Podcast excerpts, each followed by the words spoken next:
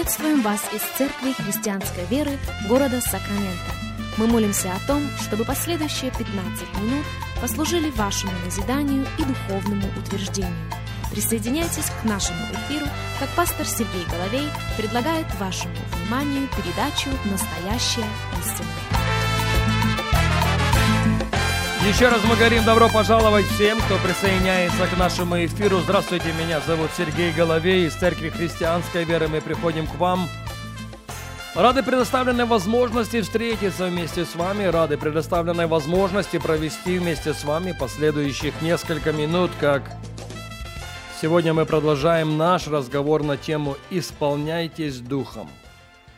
Наш базовый текст – это послание к Ефесянам, 5 глава. Если у вас есть Библия, если у вас есть возможность открыть Библию вместе с нами, я буду просить вас, чтобы вы это сделали. Ефесянам, 5 глава, и начинаем читать с 15 стиха.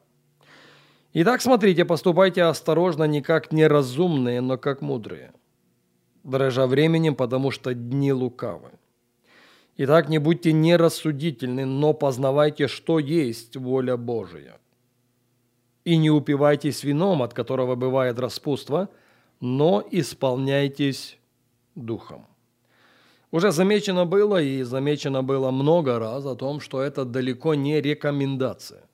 Это не просто предложение, которое он делает верующим в Ефесе. Это конкретное повеление, конкретное повеление каждому последователю Иисуса Христа. Не упивайтесь вином, от которого бывает распутство – но исполняйтесь духом. Не поступайте как неразумные. Наоборот, будьте бдительны, будьте осмотрительны. Познавайте, что есть воля Божия. И на этой серии радиопрограмм мы отвечаем на вопрос, кто есть человек, исполненный Духа? Какие его или ее отличительные черты? В чем его или ее особенности? Согласитесь, ответы на эти многие вопросы мы находим с вами на страницах священного писания. Я уже говорил и повторюсь в том, что в отношении исполнения духом сложились определенные стереотипы. Есть достаточно большая часть христиан, которые связывают исполнение духом с говорением на иных языках. Но так ли это на самом деле? Что если исполнение духом включает в себя говорение на иных языках, но не ограничено говорением на языках? Более того, можно ли со стопроцентной уверенностью утверждать, что человек, который говорит на языках, исполнен духом? В Деянии апостолов в 4 главе мы находим очень небезынтересный текст. Деяния апостолов, 4 глава, 29 стих. И ныне, Господи, возри на угрозы их и дай рабам Твоим со всею смелостью говорить Слово Твое.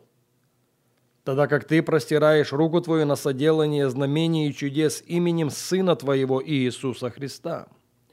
И по молитве их поколебалось место, где они были собраны, и исполнились все Духа Святого.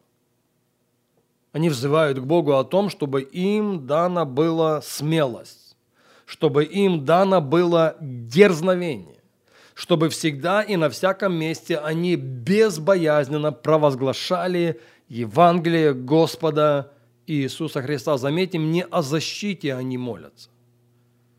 Они даже не молятся о том, чтобы среди тяжелых обстоятельств им пережить сверхъестественное божественное избавление. Дай нам в наших обстоятельствах смелость, дай нам в наших обстоятельствах дерзновение, чтобы всегда мы безбоязненно указывали на искупительную жертву Иисуса Христа. И по молитве их, Деяние 4.31, поколебалось место, где они были собраны, и все собравшиеся исполнились Духа Святого. Пожалуйста, обратите на это внимание. В день Пятидесятницы собравшиеся в верхней горнице молились, и все молящиеся исполнились Духа Святого. Все без исключения. все собравшиеся исполнились Духа Святого, и все исполненные Духа Святого начали говорить на иных языках. В четвертой главе все собравшиеся в равной мере исполняются Духом Святым. Но нет абсолютно никакого указания на то, что они говорили на иных языках. Что же мы читаем? Деяние 4.31. «И по молитве их поколебалось место, где они были собраны, и исполнили все Духа Святого и говорили Слово Божие с дерзновением». Они получили ответ на свою просьбу. В 29 стихе они именно об этом взывали к Богу. «Возри на угрозы, дай рабам твоим со всею смелостью провозглашать твое слово».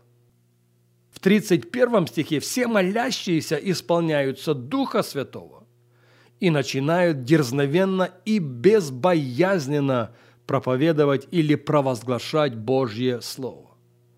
Ну вот на что мой акцент. Они исполняются Духом, но указания на говорение на языках нету.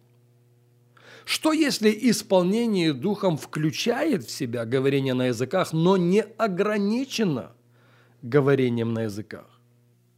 На нашей предыдущей программе я уже цитировал несколько стихов из той же 4 главы Деяния апостолов. Деяние 4.4. Многие же из слышащих слово уверовали, и было число таковых людей около пяти тысяч. На другой день собрались в Иерусалиме начальники их и старейшины и книжники. Иоанна, первосвященник, и Каиафа, и Иоанн, и Александр и прочие из рода первосвященнического – и поставившие их посреди спрашивали, какую силою или каким именем вы сделали это. Они не могли отрицать чудо, которое произошло. Но никто не запрещал им спросить, каким именем, какую силою вы это сделали. Тогда Петр, исполнившись Духа Святого, сказал, нет, не на языках он начинает отвечать им на их вопрос. Исполненный Духа Святого Петр отвечает им на их вопрос на их же языке. А что если, спрашиваю я еще раз, исполнение Духом Святым не ограничено говорением на языках? Да, оно включает в себя говорение на языках, но далеко им не ограничено. Подобную ссылку мы находим и в шестой главе Деяния апостолов.